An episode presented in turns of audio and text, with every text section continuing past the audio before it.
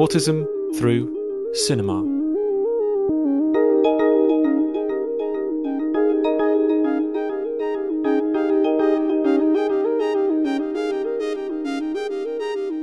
Welcome to the Autism Through Cinema podcast, investigating autistic presence and expression on screen. In today's episode, the team discuss the 2010 HBO television film Temple Grandin, directed by Mick Jackson and starring Claire Danes in the title role. We will be screening Temple Grandin at our Autism and Cinema season at the Barbican in London on the 16th of September 2021 which will be followed by an exclusive filmed interview with Temple Grandin herself and a Q&A with autism scholars Dr. Bonnie Evans and Dr. David Hartley. Tickets are available via the Barbican website. We hope to see you there. Thank you for listening. Enjoy the discussion. Hello, welcome back to another episode of the Autism Through Cinema podcast. Today we're going to be uh, talking about the 2010 film Temple Grandin, uh, the biopic Temple Grandin. Uh, joining me today, David Hartley. I'm joined by uh, our regular contributors, uh, John James Laidlow, Alex Wilson, Georgia Bradburn, and Janet Harbord. And yeah, as I say, we're going to be talking today about the uh, the, the, film Temple Grandin. Temple Grandin uh, was a kind of a sort of made-for-TV movie that screened on HBO uh, back in 2010, uh, and then won a number of Emmy Awards, I believe. I think seven in total for various things. It is a biopic of the uh, the autistic woman Temple Grandin, who's perhaps one of the most uh, famous uh, autistic people in the world. um, certainly, sort of one of the uh, sort of first kind of well-known autistic people. And Temple Temple Grandin was uh, somebody who, uh, as the as the film demonstrates, as the film shows, she she sort of went through school and through college and got a degree, and um, then became well known for becoming involved with uh, animal husbandry and particularly with um, slaughterhouses and uh, uh, feedlots within uh, within America. We'll explain more about that, I think, when, in our discussion. And she's also then subsequently became an, uh, uh, an autism ac- advocate, an autism activist, and um, has spoken at many uh, autistic events about autism and so and so on and so forth. So this film stars Claire Danes as Temple, and it's basically a biopic. It's based on Temple Grandin's biography, Thinking in Pictures, and the film is directed by Mick Jackson, and it takes us through uh, Temple's life, um, mostly through her sort of, I would say, a kind of young adult life, really, through her college experience, and then through her um, the process of her becoming involved with slaughterhouses and feedlots uh, within America, and and then ends with her kind of taking on her role as I suppose as a kind of autism activist and advocate. Uh, yeah, and as I say, it was released in 2010 uh, on HBO. Um, and apparently it did win a it sort of won oh yeah it won a golden globe award for best actress for claire danes and it's also a film that has been uh, approved by temple grandin herself in fact we are recording this podcast because uh, we have a, a season of autism based films that are being screened at the barbican cinema in london and uh, this film, Temple Grandin, is the the kind of lead film, the first film that's going to be screened. And also, at the same time, uh, just before that film is screened, we have uh, ourselves recorded a short interview with Temple Grandin herself. It's a film called Seven Minutes with Temple Grandin, and that's going to be screened uh, just before the film Temple Grandin is filmed, in which it is screened. Sorry, in which um, we spend seven minutes with the the actual real Temple Grandin, and she talks about her experience, her reaction to the film, her experience of meeting Claire Danes and uh, getting to know Claire Danes a little, and uh, yeah, and her sort of her enjoy her own enjoyment and approval of of this biopic itself. Yeah, so this is the film we're going to be discussing today, and I think there's all sorts of things to talk about. It's a very interesting film in many ways. Yeah, so I think I'll just throw it open to the floor and see what. Uh, see what other people have got to say about the film. Did everybody enjoy this film? Um, I, I did enjoy the film. I wasn't wasn't too sure at first um, whether I would appreciate it or not, but by the end of the film, I really enjoyed it. Um, I don't really know that much about the real, the real life Temple Grandin. I think the only only time I've encountered her was um, at at some autism training in my old job, which was a bit weird to attend as an autistic person. But yeah, I, I really enjoyed this film and really connected to the character, as it were. I think it's worth um, worth noting that the the the sort of style of the film, really, I think that's one of the things that's kind of particularly interesting about this about this film is that it's one of the first kind of full length feature films that I know of that I think really takes the kind of experience of autism uh, seriously. So it, it kind of tries to visualize quite a lot of what Temple Grandin herself, as a person and as a character, um, how she sort of sees the world in a way, and it's done in a in a way that's a little bit for me. It's a little maybe a little bit cartoonish, a little bit exaggerated, but it, it's it's also it's it's heartfelt and it's also kind of quite genuine. I think so. There, so Temple Grandin's quite famous for for this thing that she she calls thinking in pictures, and this is what this was the name of her biography on which the film was based.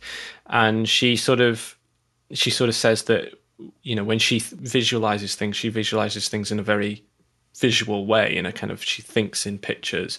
So she might see a um, well, the examples that the, the film give in particular are like she might see like a, a gate opening and she can sort of Hmm. The the idea is that she can sort of mathematically see the angles that the gate is at and the sort of uh, the height of it and the the the the movement of it and that how what kind of angle that creates. Um, and then she's able to that has given her the ability to be able to sort of then see the world in a quite a sort of technical, almost mathematical, three dimensional way, which enables her to then become very skilled at kind of engineering and creating and crafting devices and things. So one of the things that she does in the film is that she um, creates a, a, way in which the uh, the gate that leads onto her auntie and uncle's farm, where you can sort of basically drive up to it, pull a lever, the gate opens, you can drive through, and then the gate shuts again. Um, and this is just like a normal wooden gate. And what basically she does is she creates a sort of system of pulleys and, and wires and um, weights and mechanisms and so on that enable you to basically open the gate and for the gate to close behind you without you ever having to get out of the car. And sh- and this is demonstrated in the film by showing like the lines and the, the, sort of mathematical lines and equations of the angle that the gate opens. And I think this this is something that comes up regularly throughout the film. And I just thought that that was quite an interesting, and I think particularly for for 2010, quite a refreshing way of demonstrating the slightly divergent way that some autistic people can envision the world and can sort of see the world, which I think was. Um, a, a, which I think is a really useful thing that this this film contributes. There are problems with that. It does su- perhaps suggest that you know it is a bit essentializing. It sort of perhaps suggests that all autistic people constantly see the the mathematical equations that are all around us, which I don't think is necessarily true. But I th- but I felt it was a, a, an interesting way, a helpful way f- that that film itself can demonstrate a sort of different way of, of seeing and thinking. Yeah, so in animated documentary sort of theory, Bella Hornath identified this phenomena, which is very common in animation, as evocation. So, um, uh, sort of figurative manifestations of first person sort of phenomenological mind states, I mean, which is a really over the top way of saying, you know, their way of seeing the world. And, um, you know, I think both John James covered this in his neurotypical gaze video essay to a little small degree, and I've written about it myself. And I think what's really crucial about this example of a sort of evocation of a mind state is that yes, there's filmmakers who aren't autistic creating them, but they have lots and lots of evidence from um, Grandin's detailed writing about this phenomena of like seeing many multiple pictures um, and her sort of. I mean, I, I do believe that the the sort of visual language of these diagrams is much much closer to her professional practice and the sort of diagrams she creates and i think that's a much less literal tr- attempt to manifest her sort of internal mind's experience i think it's sort of like a sort of bridge towards a way of thinking about geometry rather than actually literally that's what her mind looks like or feels like you know when she does actually describe her way of describe um, experiencing these models. She talks about a much more three dimensional working model that's highly detailed with with individual rivets that she can model in these complex three dimensional spaces. So if they were going to be more literal about interpreting her sort of abilities to visualize, uh, it would probably look much more like 3D animation. But I think what's really yeah, what's also really important is that she's gone out uh, in public on like her TED talk. She says, you know, it's it's really great that this film exists because it so does such a good job of um, uh, visualizing what I've trying to be just trying to describe my ability to think in pictures.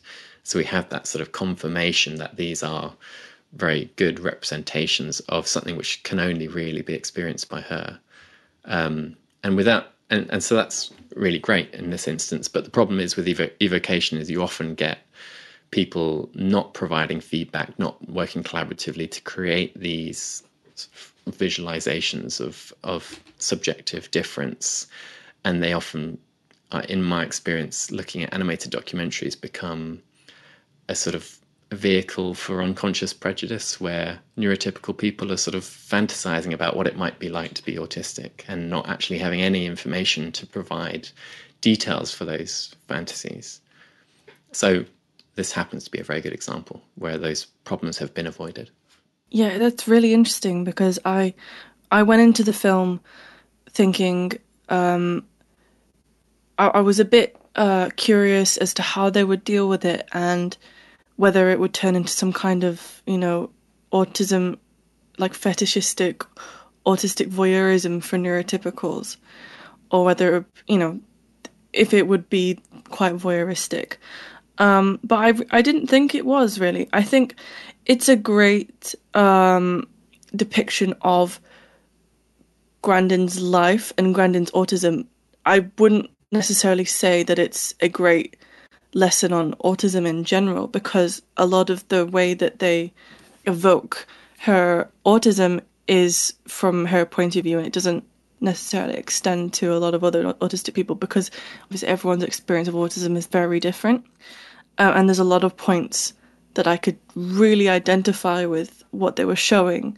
And at other times I, I, I was watching it saying okay this is what Temple Grandin experiences and this is how she thinks um, which I thought was very good. And I can see why uh, it can be such a release to see your own um, frame of mind depicted on film, because that's sort of my my own goal as a filmmaker and uh, and someone who who writes about autism in film. I did go in, I did go into it probably a bit too skeptical, just because I'm always I always have an like an eye for whether things are represented properly, and also especially for neurotypical actors playing uh, autistic people. But I think the great thing about Claire Danes is that she, her sort of thing is is playing characters with very complex uh, disabilities or in other cases mental health issues. So she's or we know she's already done a lot of research into how to treat that sensitively. Um, and i think she does a really great job. Um, we'll probably go on to that a lot more later. Um, but I thought it was it was really harmless, as opposed to a lot of other films that attempt to tackle autism in a way that is very progressive, i.e., you know, music. I think it, it's yeah, it has very good intentions, and it's it's very telling that Temple Grandin herself endorses the film because you know it's it's always nice to see you know your experiences depicted truthfully on film. I think um, so, something that's come up a bit during the discussion just now, and, and something that's quite important to note is that it, it's the film is like it's a depiction of a specific person's life, a specific autistic person's life, rather than trying to trying to portray this is what being autistic is like for everyone, which a lot of other films do, especially if they're fictional. And yeah, there there were points where, which resonated with me of, of uh, Temple Grandin's or, or, the depiction of Temple Grandin's um, interior life, like the uh, can't remember what it was about uh, the, taking things literally, like turns of phrase. Like that's something that still happens to me. Like I'll visualize, for example, raining cats or dogs, and then I'll like check myself and be like, this isn't what people mean. Like I've learned what people mean, but uh, other parts were just completely, you know, um, n- not well, alien sounds harsh and completely alien to me. Like, um, like I'm I'm terrible at maths. I'd never be able to visualize any angles or anything like that. So, yeah. But um, also, I really like that the depiction wasn't. With a lot of films, I feel like it's they they do these what you described, Alex. Was it evocation? They they do this only to to show sensory overload, whereas I felt like this depiction of Temple Grandin's um, the way she sees the world. It was very um, very balanced. Like there were moments of comedy in there, there were moments of lightheartedness, there were moments of like this was really um, useful and contributed to her life, and and there were moments of distress. So it was a really well-rounded picture. I felt. Yeah, just drawing on from the uh, what you said about the thinking literally and things literally. When they mentioned the animal husbandry thing, that is exactly what I thought in my head. And then they showed it literally. They showed um, uh, the person she was talking to getting married to a to a cow, and that is exactly what popped into my head before. So it was this kind of moment of like, oh gosh, I really am autistic, you know. Um, yeah, I just wanted to say that because I thought that was quite neat how they did that. Yeah, that was a really, a really nice moment.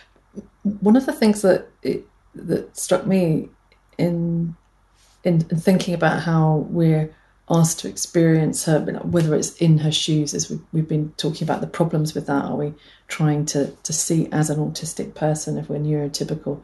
Does the film sort of open that up as a possibility? Um, or on the other hand, as, as you were saying, Georgia, is it kind of voyeuristic, looking at someone from a distance? And I think I think it sort of is. It, it, it, it's it's offering something slightly outside of those two poles.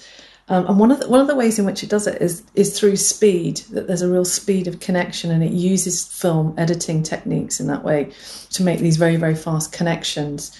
Um, in, including that one about animal husbandry, where we we don't get a sense of, of, of Temple Grandin being you know a bit slow witted. We get a sense actually of the speed at which he's kind of firing to you know making all of these connections, and I, I very much like that about the film. That it was, it, it sort of felt as though it was, it's almost a struggle to keep up with her. You know, here's here's someone who has um, so many different um, apprehensions and perceptions of of life as it's happening. Like how how do we possibly compress those in this, into this film?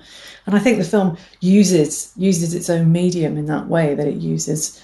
Um, it uses editing, it uses compression of experience, it uses flashback as well in, in quite um, quite a structural way through the film that we keep moving back to key key moments in her life.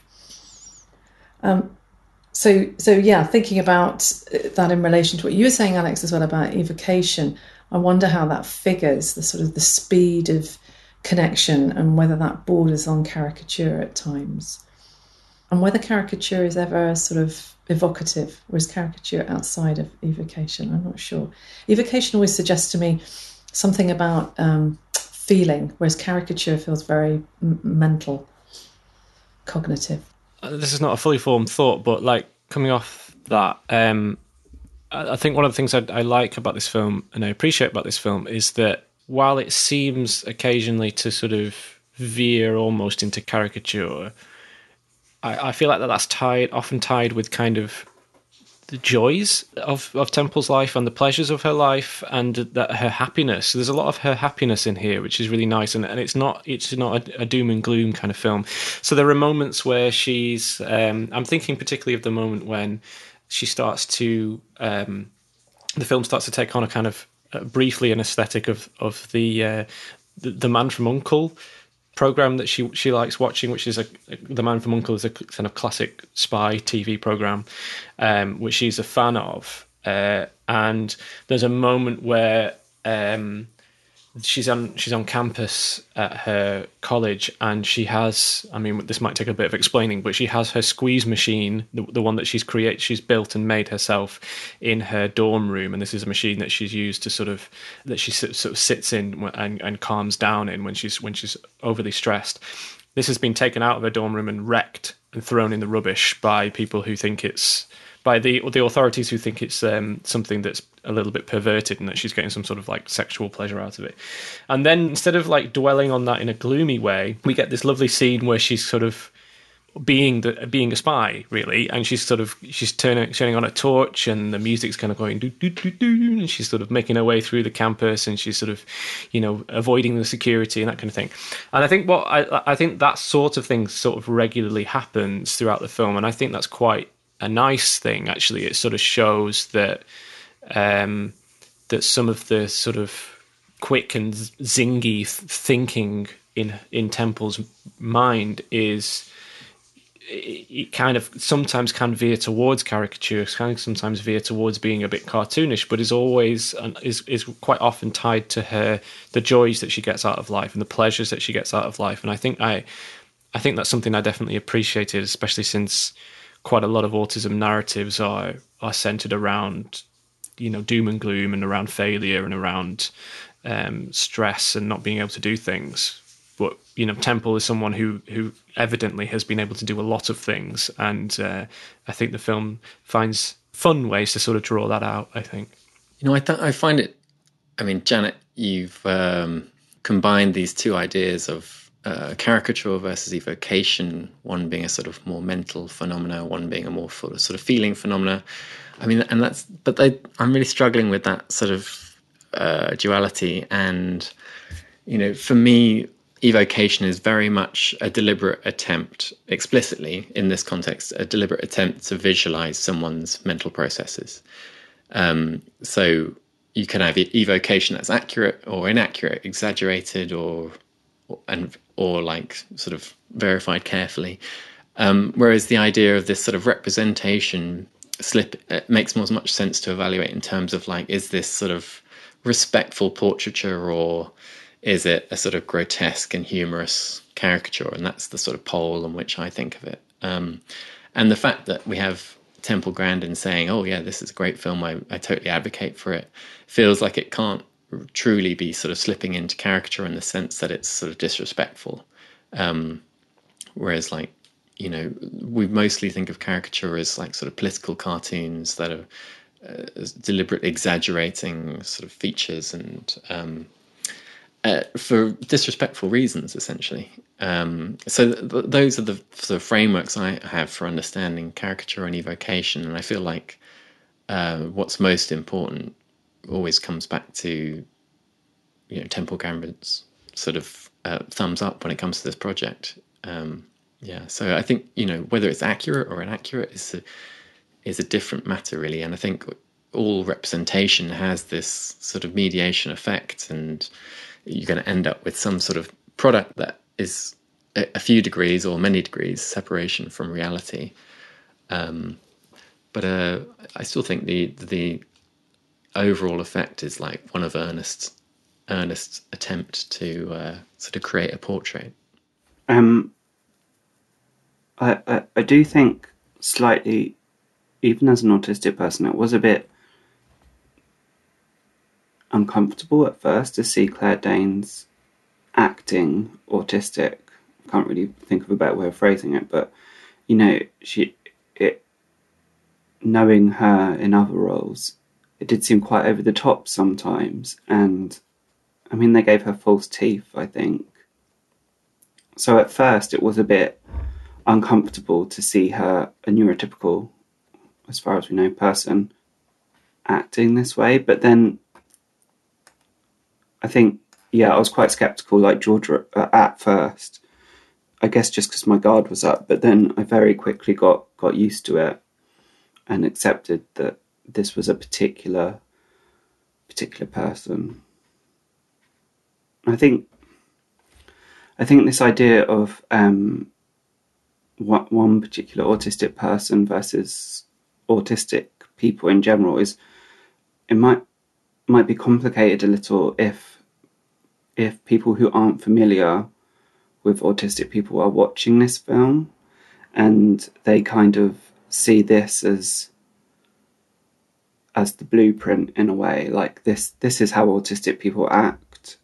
Even though the film doesn't doesn't portray itself as such there's always that that fear was in the back of my mind that um, then for example parents caregivers might expect all autistic people to to behave that way to to appreciate those very specific um, sensory uh, needs and and to be able to I guess um, be successful academically as Temple Grandin has and, and in her career you know she's done really amazing things. And I think yeah that there is that danger that that will be expected of a lot of autistic kids.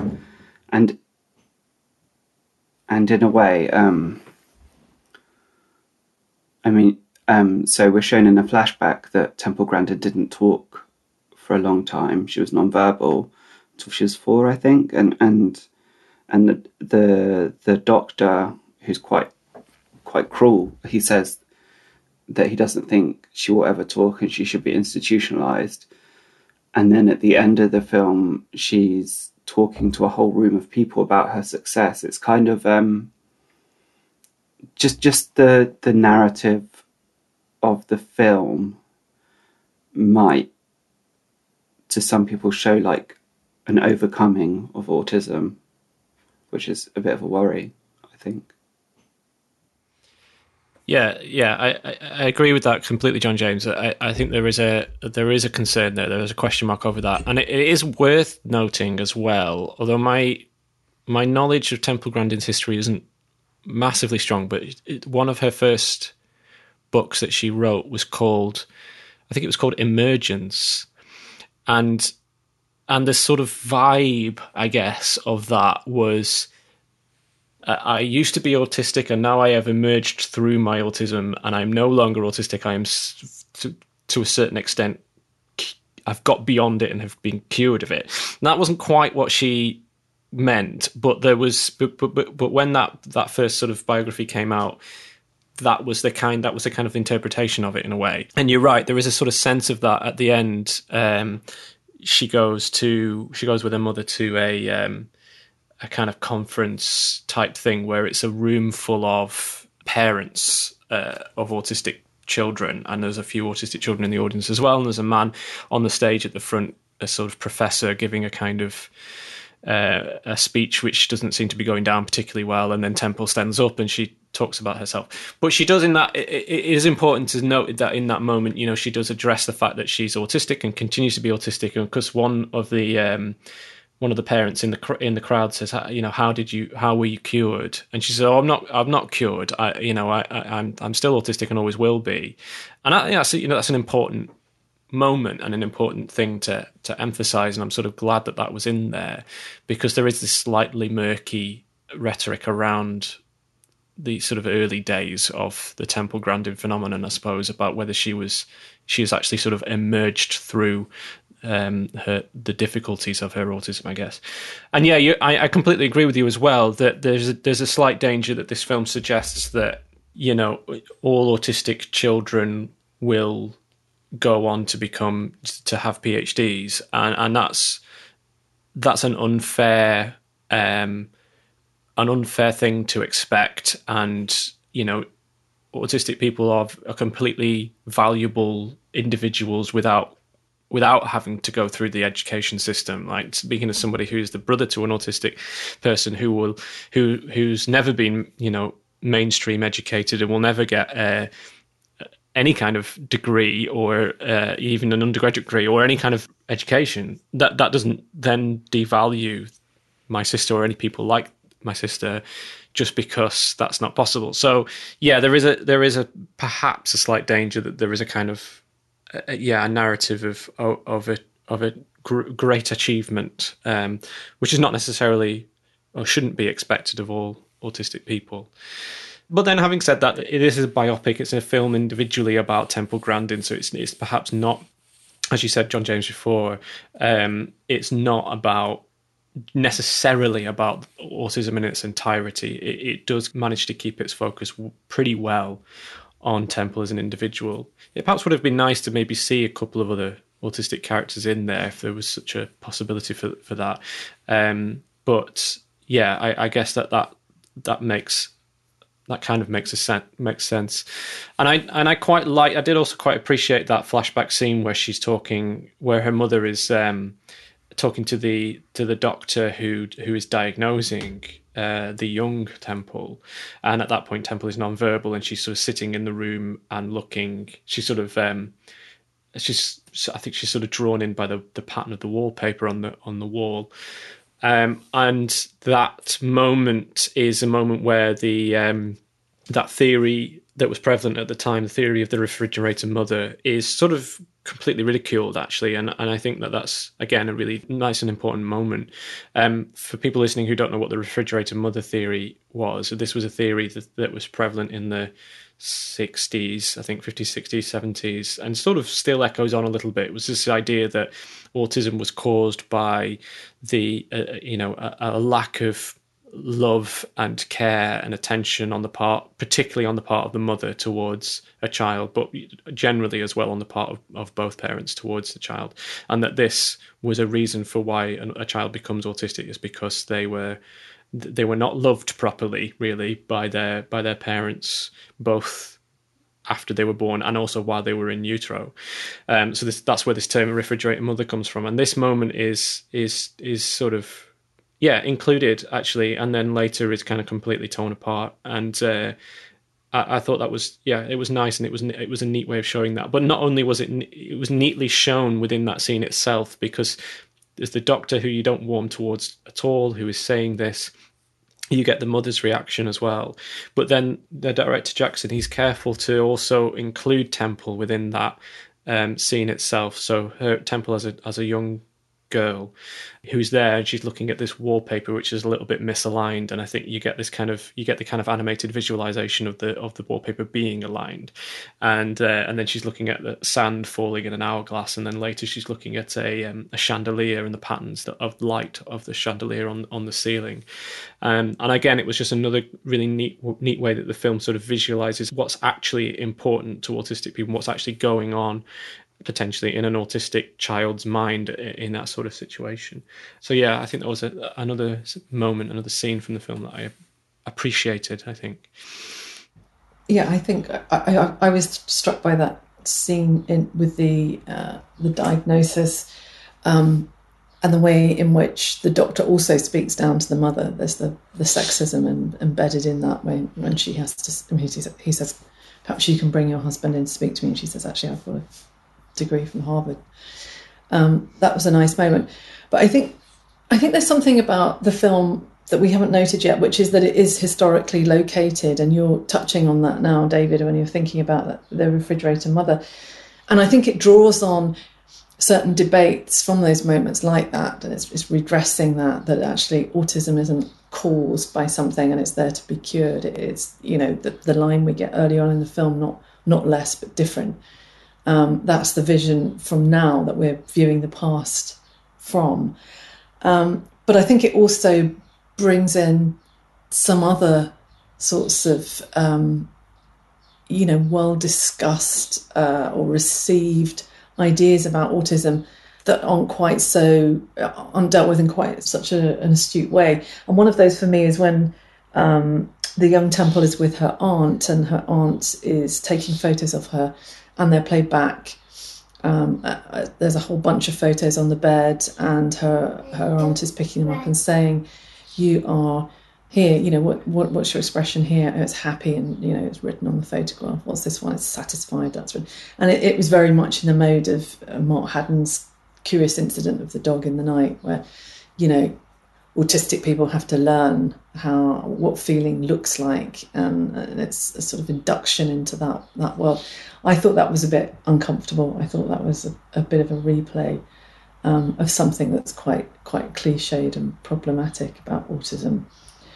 Another set of ideas about autism that that we've touched upon in other podcasts is the relationship with animals. That sense of the, the specialness of of of autistics understanding animals in a sort of intuitive way, and I think the film raises this very directly and and also in, in a difficult way because of course Temple Grandin does have this, we, is shown to have this special intuition about how the cattle are experiencing this traumatic moment of their, their walk towards slaughter. Um, but of course, she eases the path towards slaughter ultimately in what she designs for them. So I thought there's a whole bunch of quite difficult things to unpick there about what's what's being what's being uh, suggested about an autistic sensibility and its relationship to animals and and and what's being what's being suggested about about animals and and our relationship to them as as food. Yeah, yeah, I, I have to jump in on that because I had this noted down as well. Uh, as somebody who is, uh, so I'm I'm vegan and I'm um, always very conscious of of animal and animal welfare, and this is something that I've I can't quite get my head around yet uh, about Temple Grandin. It's something I've known about for a long, long time. Um, and I can't square it with my own ethics at all because in one hand there's, there's a kind of a, a sort of she on the one hand Temple Grandin has written really really interesting ways about animals and and has this uh, so she's written this other book which I've actually got in front of me here called Animals in Translation: The Woman Who Thinks Like a Cow, and she's written uh, some really interesting and important things about thinking as animals and how that can help us um, understand animals better and sort of commune with animals a little better. And and I think that's really important. I think that we could all do a, a much better job of thinking from the point of view of of, a, of an animal and understanding how an animal thinks and feels and behaves. And that's clear within the uh, within the film as well. She's she's conscious of things that a lot of the other sort of the handlers on the feedlots don't see, which is like cows getting freaked out by clanking chains or by a draped jacket that shouldn't that is sort of in the way of where they're supposed to be walking and that, things like this can really f- freak out a herd of cows and, and make them anxious um, and so that's kind of kind of wonderful but then on the flip side of that yeah she's designing these this is exactly what temple grandin did she designed these um, this kind of this very elaborate walkway kind of thing, these these chutes that that guide cattle to the point where they get slaughtered. And her reasoning for this was twofold.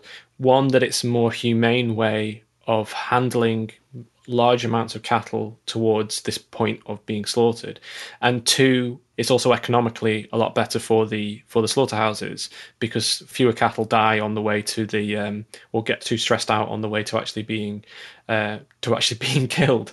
But yeah, she she creates this system which makes it much more efficient for masses amounts of cattle to be killed in this kind of industrial farming sort of way and then later we get that bizarre scene, which I can't, which I really don't like, but there's this bizarre moment where, where Temple herself in this kind of vision, you know, puts the bolt through a cow's head and, and it's all very angelic and she's almost kind of godlike as she's kind of killing this cow. And it's a sort of realization of her of her entire vision of, of this humane way of, of leading of leading cattle to slaughter and as somebody who just does not like industrial farming at all and does not like the, the killing of animals for, for the consumption of meat is um, is a really difficult thing to to square. On the one hand, I really appreciate her attention to animal welfare and uh, and and thinking as an animal. And on the other hand, I just don't understand why why she does not then take that next step to saying, well, maybe we shouldn't be eating animals at all or killing them at all. But her justification for it is, you know, we we raise animals for slaughter, and therefore we should respect them and slaughter them in the most humane way possible. And I can go along with that. I can agree with that to a certain extent. I just think that personally, I start at the the stage before that and say we shouldn't really be raising animals for slaughter. But um, yeah, it's a complicated and interesting and confusing one. But yeah, this is something that keeps coming up in, in our podcast and also in in in discussions around autism is this connection with animals, and there are quite a lot of other uh, autistic people out there who have who sort of talk about strong connections with animals. The person that I noted down when I was watching this is um, Chris Packham, the British natu- naturalist who who hosts Springwatch, who's autistic, and he talks a lot about. Um, obviously, he talks a lot about animals and this connection he has with animals. The other one is um, the Irish young Irish writer Dara McAnulty, who wrote a a book called Diary of a Young Nat- Diary of a Young Naturalist last year. Very good book.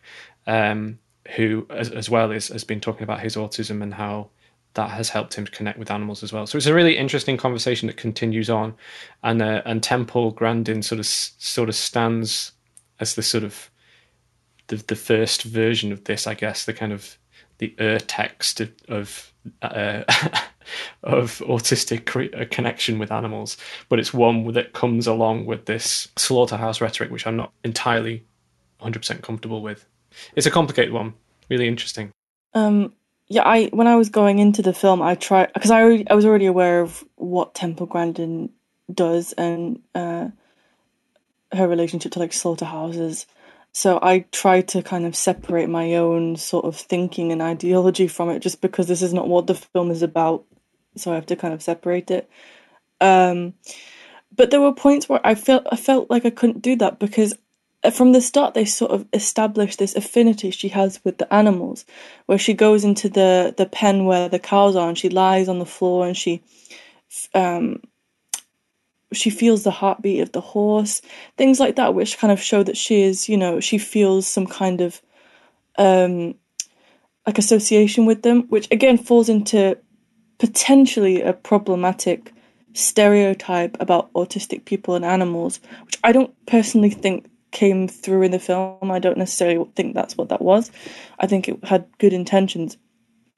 But it shows how horrified she is at the way that these animals are being treated. And then there's that scene where she um, I think she brings her her master's thesis to um, I've forgotten what the character is, but she says, you know, this is uh, if you treat them in a more humane way, it's good for business. And alarm went off in my head Uh, and I was like, this is very strange to me because throughout the film, they've kind of shown that she cares so much for these animals. And, you know, like David said, you'd think they that she'd do that. But I, I mean, I, I mean, that's not necessarily wholly a critique of the film. I just thought it didn't necessarily succeed in that identification with the animals if what she does for a living is um, enabling these um, slaughterhouses through you know better business.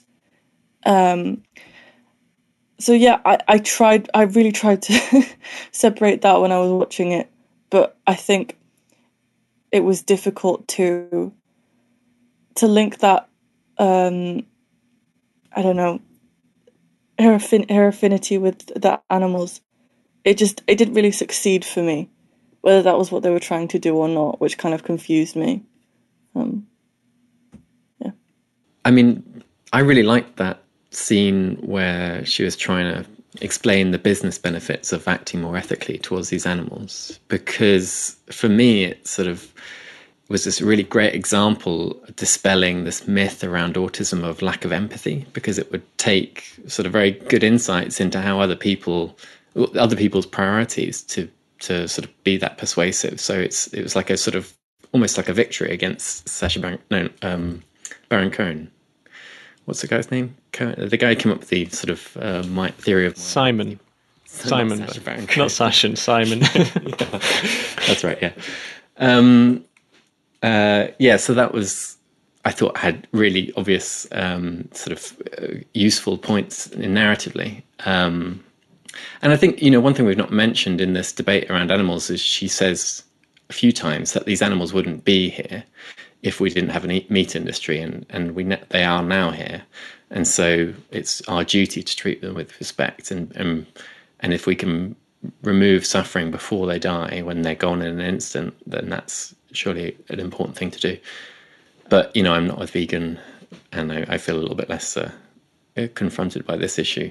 But one thing I was going to say also is this moment when there's a sort of dreamlike memory of when she was touching a a cow's sort of chest as they were slaughtered. Uh, she's not actually the one doing the killing, and as she's having this um, sort of reminiscence, um, but she, we have this moment where she's sort of discussing where do they go, and I think this one line really stood out to me throughout the film as this sort of.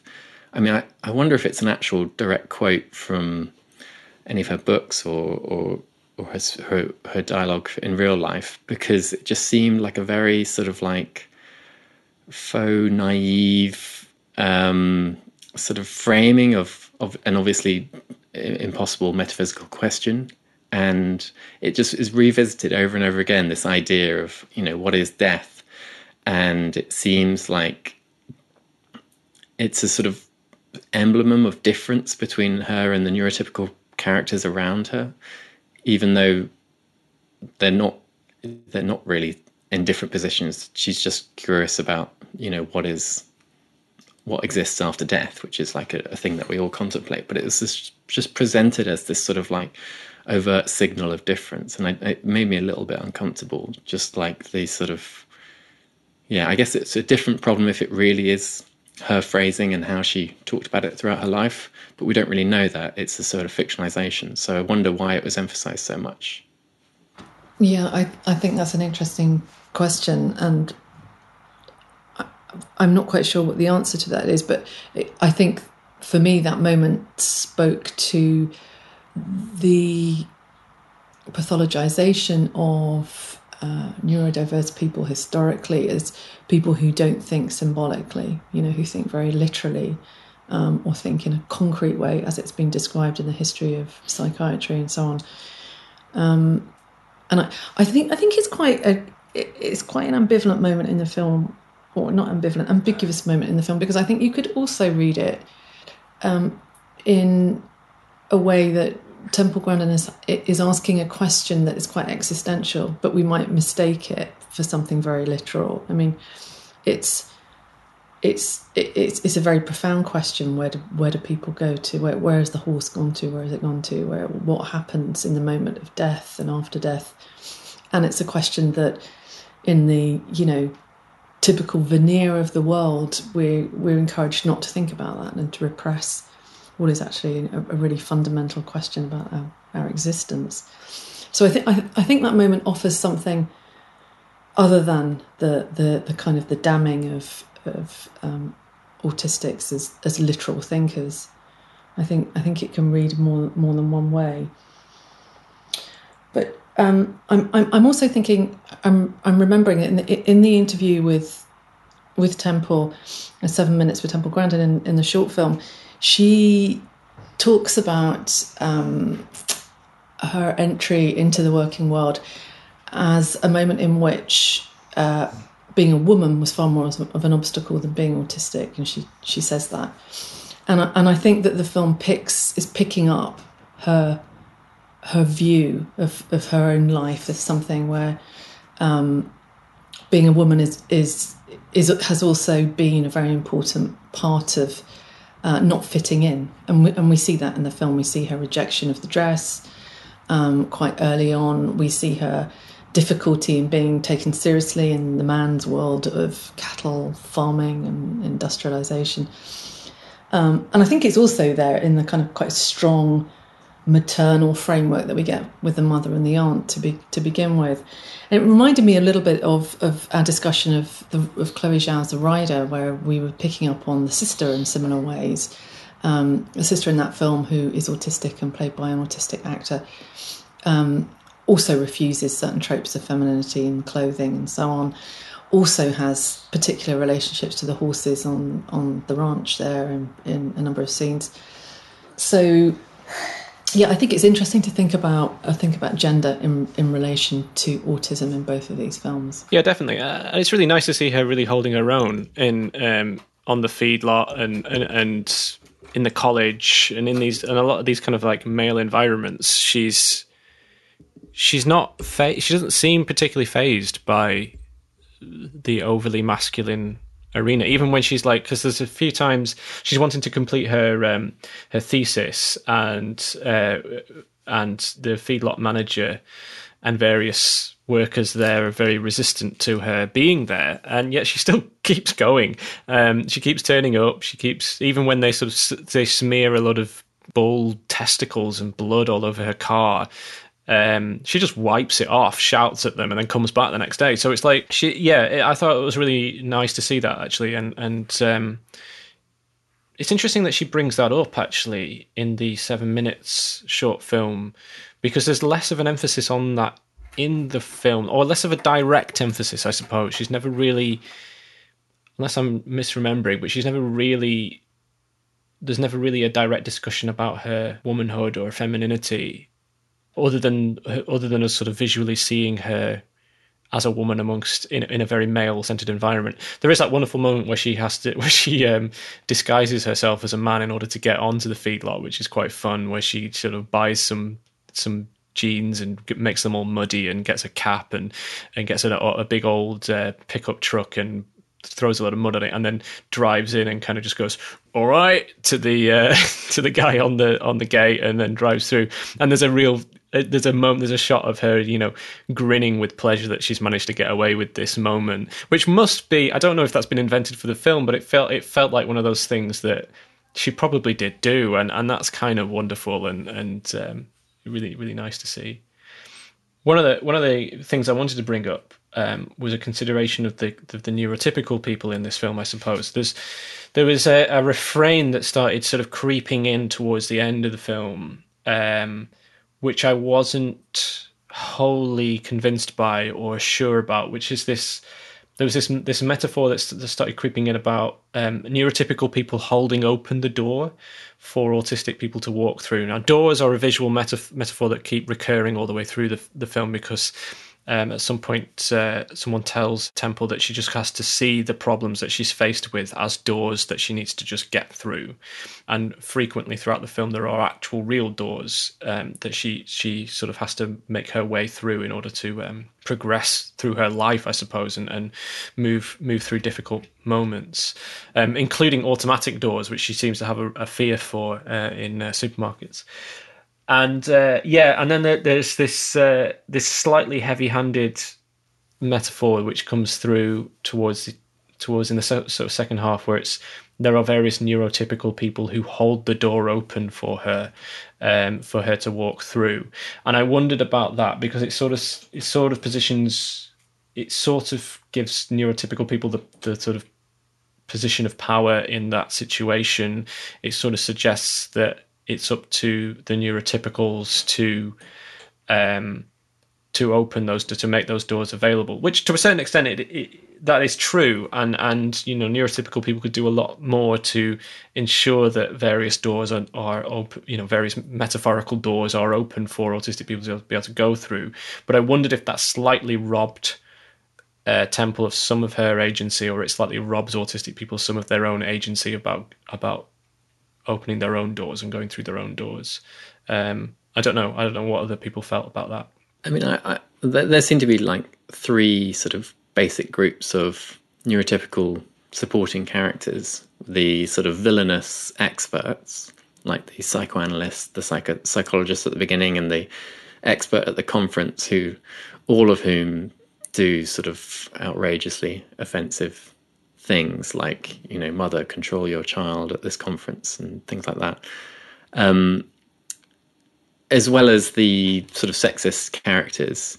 And and they're a bit one dimensional and very easily taken down through obvious sort of logical means. And then we have these allies uh, like you're referring to the sort of characters out in the world who are um, tolerant and supportive and um, provide opportunities, open doors figuratively. Um, and then we have this sort of highly invested characters as well, the family members and the school teacher, um, who were, were, like pivotal supportive roles. And I think, you know, there's so many instances in this film where Temple Grandin has uh, sort of latched on latched onto an idea and worked very hard and successfully at achieving these ideas. Um, and just the idea that it's also important to sort of work cooper- cooperatively with other people and and allow other people to to be helpful. Let's say didn't seem that problematic to me because there were so many instances where she's achieved so much on her own and on her own steam. And I think you, I think you're right that it might be this sort of coded message about the importance of allyship, um, but I, I, it didn't seem that bad to me um, from my perspective. I don't know. What do you guys think? I didn't even um, realize it was a metaphor. I just thought she was holding the door open. I just thought it was, um, you know, handy. Um, yeah, I think um, something I I picked up on about the neurotypicals in the film was um, a, bit. So I think the the mother of Temple is is worried about her using the squeeze machine because it will be a marker of difference. Um, and in the film, there's sort of these these moments which are sort of m- markers of neurotypicality, like Temple achieving certain things. And one of the things that made me feel a bit uncomfortable in the film was um, how touch was made. There was such a big deal about Temple being able to touch people um, almost as a sign of progress. Um, like she doesn't she doesn't like being touched by people, especially you know in terms of affection or hugs. And there's two points I can remember. One where she she holds um, her her roommate's arm to guide her because she's uh, blind, and another at the funeral of her science teacher where she she initiates a hug with her mother. She doesn't put her arms around her, but she she stands close, and it, to me, it kind of felt like, especially the hug. The they made a big deal of it. Like the the aunt comes and hugs the mother, as if like, wow, she's. In my head, it was like, wow, she's she's becoming normal. She's really, you know, she's really progressing. Um, which made me feel a bit uncomfortable. And also, just from the body language, it kind of felt like Temple was um, in the, in the film. Temple was sort of conceding her boundaries to comfort the mother because she felt that's what was appropriate, or you know, she just felt that that's what she should do. When it's really, you know, it was her mentor that died. Um, she's been expected to grieve and perform in a certain way which kind of ties into the question of where did they go. The the autism training that I mentioned right at the start, they I was told that autistic people aren't bothered by death, which was really weird. Like if someone dies, then an autistic person will just be like, "Oh, they're dead now," and move on with their life, which might be true for some people, but for a lot of people who I know that are autistic, including myself, you know, death is a really weird, as it is for most people, I'm sure, but it's like it doesn't doesn't make sense and it's really difficult to process. So I did, I, I did kind of like that Temple was asking this question in the film, and a lot of people, I think a lot of the characters around her read it as sort of a naivety that she didn't she didn't know what death was, but she was actually asking a really like profound question over and over again, and no one had an answer for her. Yeah, for you li- listening to you talk, then John Jones made me think about how much of the film shows Temple Grandin adapting to the world. Precisely that, I agree with you about the hugs. Mm. I think it is does sort of suggest, you know, or, or how moving Temple Grandin is, you know, able to to be proximate with her mother finally, or, or, the, or the blind, the young blind woman. Um, and I, I, guess even thinking about her intervention in the slaughter procedure, it's is actually about her enhancing something in the world rather than than changing it. So um, I mean, maybe that's those those are the limitations of of this film. That that actually is a film that sort of uh, attempts to celebrate her her success, and she is a phenomenally successful person in the world. She's a professor. She's uh, in the US. She's a, you know many many TED talks. Um, she's a an activist and an ad, advocate for autism, as as David was noting in the intro. And yet, the film does suggest that her life trajectory has been been one in which she's having to persuade people, really, in, in her actions as much as her words, that that, that she, you know she's she's a valuable person in the world. I mean, I do think some of that is to do with the film being located in the past, and I think an awful lot has changed from the 1950s and 60s, where we see her growing up, those depictions of a world pre-advocacy. Really, it's just as that as that refrigerator mother myth is being debunked and, and, and about that sort of turning point, as I understand it, that that takes place the end of the 60s into the 70s, where um, you know neurodiversity begins to be a, a concept that's challenging this, this normative paradigm, and um, and and parents begin to advocate for the rights of their children rather than for them to be normal, in inverted commas. Um, so I, I think the film is sort of drawing back to those times and sort of positioning them as as, as historical rather than a, a story that is, you know, a, a correct version of a life. I, but I mean, one one last thing. Um, I, I was struck by that question again. I think it was you, John James, asking, you know, that, that sort of talking about that discomfort of at the beginning of the film, watching um, Claire Danes acting, and and again, we've come across this in in podcasts in the past. I'm I'm just wondering whether you know whether it's is ever comfortable for someone to be performing autism, performing a character who's autistic. I don't know, are we at that point? Or maybe that's too much of a sweeping question to, to answer, but it, it, it seems to me that it might have been more comfortable to have someone who's autistic playing Temple Grandin, and and maybe that's changed in the time between when the film was made and was it 2010 and, and now? I did find it quite strange at first um, because, as as we've uh, mentioned before, like Claire Danes is quite recognisable, and to see her performing or, or just uh, embodying um, someone else's autism is is really strange. And I, I mean, I'm always thinking about um, the ethics of representation, probably a bit too much sometimes so it just detracts from my enjoyment of films when I'm thinking too hard about um, representation. But I think there, I think there are issues with it, but I don't think that. I think Claire Danes, because of her research and because of her um, kind of relationship with Temple Grandin herself, there, there were moments where I wasn't really thinking about it because it did feel. I think intention is everything in this case, and I think the intention was really good. But then again, it is strange to see someone um, performing autism because you know for for us it's not a performance. What is performance for us is neurotypicality because that's what we're constantly having to perform in public. So it does feel like a reversal of roles in a way which is is quite strange to see, and I don't, uh, um, I don't think it's necessarily that progressive, but I don't think it's, um, as long as it's not a caricature, I don't think it's necessarily damaging to anyone.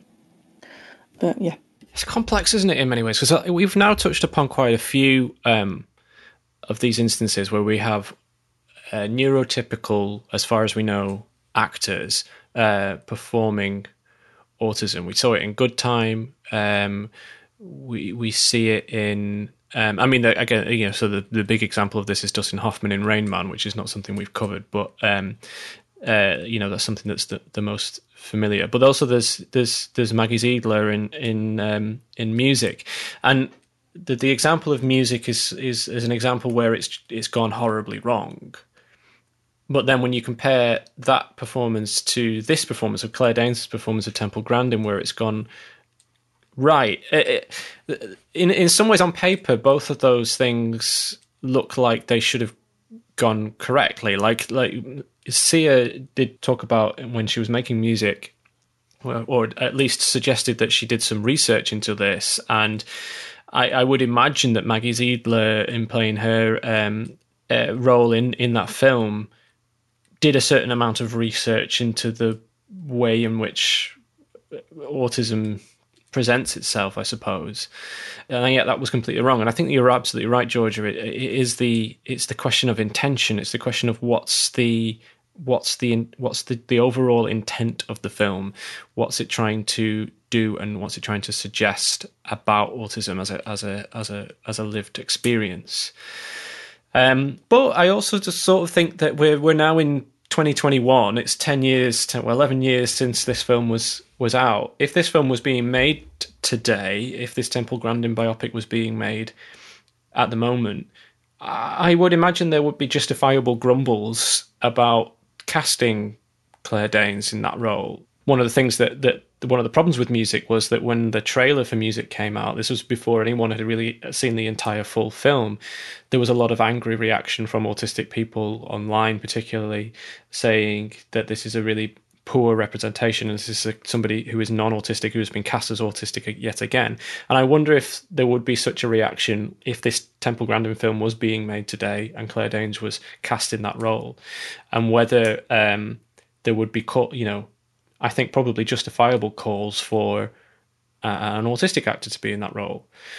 Um, and it just it sort of indicates you know in what direction we've come i suppose over the last 10 years as, as neurodiversity has grown and um, and this question of, of the performance of autism is is becoming ever more um, emphasized.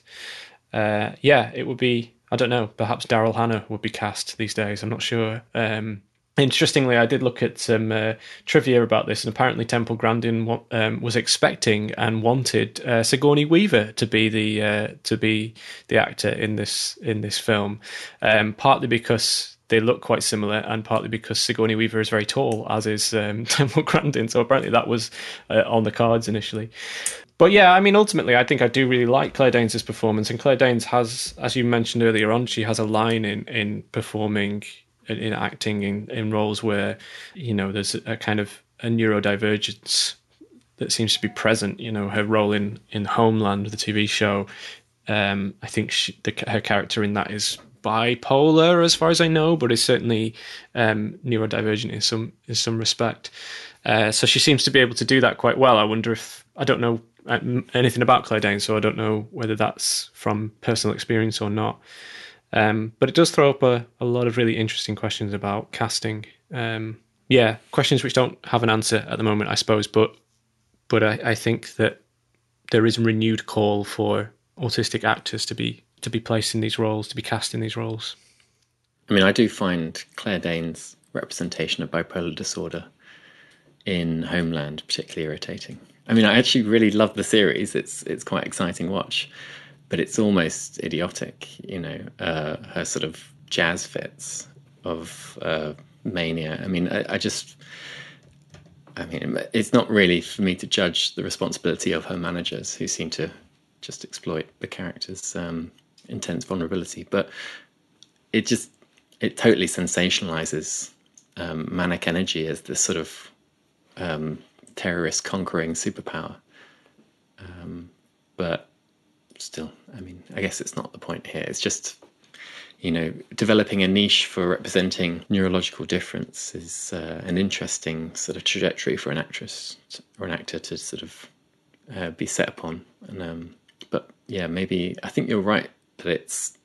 I mean, the exception to this tendency for us to move away from neurotypical actors playing um, neurodivergent characters is Good Time.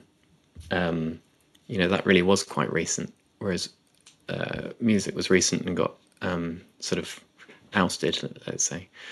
And the other examples, Rain Man and um, and Temple Grandin film, uh, were far enough in the past for for this sort of lobbying not to really organise around that.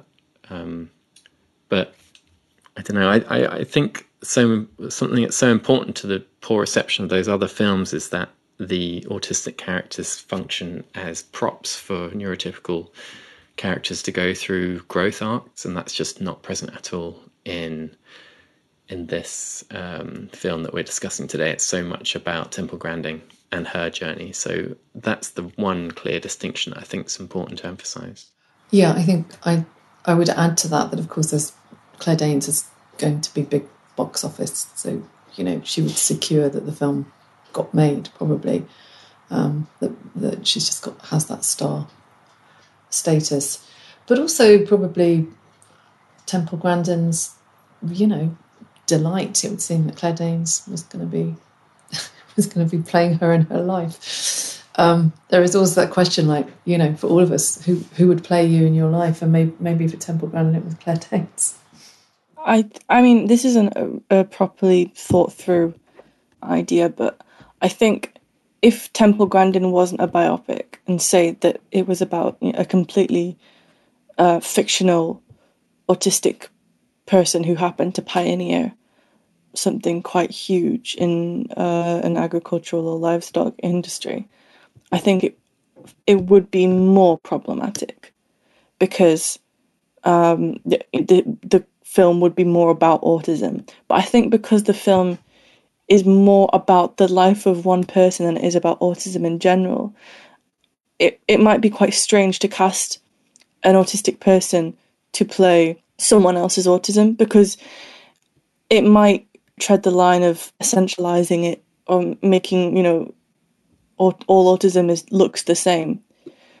Because what I took from the film was it wasn't obviously autism is a huge part of it, but it was more about Temple Grandin than Temple Grandin's autism, which is why I think I don't think a neurotypical actor portraying her is necessarily such a, a bad thing as say you know music or even Good Time, um, just because it it wasn't so much studying autistic people in general that Claire Danes had to do, but studying Temple Grandin herself and her own way of speaking and her own um, physicality. I think that's what makes this a lot different from a lot of other things. I think it would be a mistake to watch this film and think this is about autism full stop because it's it's not. And one thing I found quite strange was I think the tagline is um, like autism gave her a vision, as she gave it a voice, which I think to an extent undermines Temple Grandin's own intellect because I think it put it all autism is a superpower what allowed her to achieve all these things, which to an extent, yes, is true because her ability to think in pictures uh, definitely helps with her achievements. But I think there's a a danger of falling into that uh, superpower stereotype of she has this special ability called autism, uh, which allows her to be who she is and I think that, like I said, that undermines her her character and her her own individual intelligence. But I don't know. That's again, that's not like a fully thought through idea. I just that's something that struck me. Um, I, I'm I'm not sure if um, if this thought uh, has any sort of um, basis. I was, I was just wondering if if something to consider in the future in our discussions and just in general is if there's a difference between neurotypical actors playing autistic characters and non-disabled people playing other disabilities because um, because I, I was just thinking about how often non-disabled actors get awards for playing disabled roles. And the the one that comes to mind I think it's Eddie Redmayne in um, playing Stephen Hawking. I can't remember what the title of the film is, but from what I see, there's not as much outcry or or criticism of these these actors playing these roles as there is about about neurotypical actors playing autistic roles. I think there should be, but I, I don't know if there is quite the same amount of criticism and I think it's a bit more accepted, especially by sort of critics and, and the academy. And um, I wonder if there's something sort of um, there's something particular about seeing someone perform autism that is is for some reason uncomfortable for us because I mean, even starting to watch this film at the, at first, it was uncomfortable for me to see Temple uh, to see Claire Danes uh, portraying Temple Grandin, but I got very accustomed to it very quickly because she was playing Temple Grandin, not not playing being autistic. But I wonder if that that is a particular issue. I don't know. Yeah, that's really interesting, John James. I mean, there is within, um, you know, I've done a fair bit of research within disability studies and cultural disability studies in particular, and there is a lot of criticism within that academic arena about um, non-disabled actors um, playing disabled characters. But you're you're right that that doesn't seem to have really filtered out into the public consciousness as much as this question around autistic performance has, and it might be something to do with thinking again about music. It's something to do with having to lean towards almost caricaturistic behaviors in order to, to almost in order to, in order to exaggerate the common to sort of exaggerate autisticness a little bit um, you know that how that has to sort of be cinematically shown. And there's there's there's almost inevitably something caricature and com- and cartoonish about doing that. Whereas perhaps with a physical disability or even with something like I mean there's a, there is a blind character in here that's played by a, an actor who is not blind. Um, there's something I don't know. There's a kind of uh, there are visual codes, I suppose, that are more that that audiences are perhaps more comfortable with or are more accepting of. And you're right, they shouldn't be, but um, it seems to be something that is a bit more seems to, seems to be a little bit more accepted or a bit more normal, I guess. Whereas the question of autism seems a bit more heightened, I suppose. And I think it is something to do with the kind of cartoonish performance of it, I suppose. Um, because the, the kind of cartoonish performance of autism on screen does not necessarily correlate to real autistic people are, and and and that that's I think that is a problem. Anyway, we've been uh, we've been talking for quite a long time about this film, and uh, it's probably about time we uh, we brought this discussion to a close. Um, but this has been really interesting. I think this is a this is a, a really interesting film to to think about because it's in some respects quite a mixed bag, but I think generally feel the general feeling is that we're, we're quite positive and quite warm towards this film. Um, although there are certain things that um, certain question marks I think about it uh, that may be to do with the fact that it's it's already 10, 11 years old. Um, but yeah, really good, really, really great discussion. Thank you, everybody. Um, so thanks again to uh, John James Laidlaw, Alex Widdowson, Janet Harbord, and Georgia Bradburn. And this is the Autism Through Cinema podcast. Uh, please uh, subscribe to our feed and uh, listen back to some of the other episodes that we've been where we've been discussing some interesting um, uh, films with uh, autistic content. And we'll be back very soon with another episode. Thank you. Goodbye. You have been listening to the Autism Through Cinema podcast, hosted by Georgia Bradburn, John James Laidlaw, Alex Widdowson, Janet Harbord, and David Hartley. Big thanks to Leverett Jakes for editing this episode. Our theme song is Waterfall by Meter under a Creative Commons attribution from Null Teal Records. The Autism Through Cinema podcast is brought to you by the Autism Through Cinema project, based at Queen Mary, University of London, and funded by the Wellcome Trust. For more on the project, please visit autism-through-cinema.org.uk and follow us on Twitter at Autism Cinema. We'll be back again in two weeks' time with another slice of neurodivergent cinematics. Bye for now.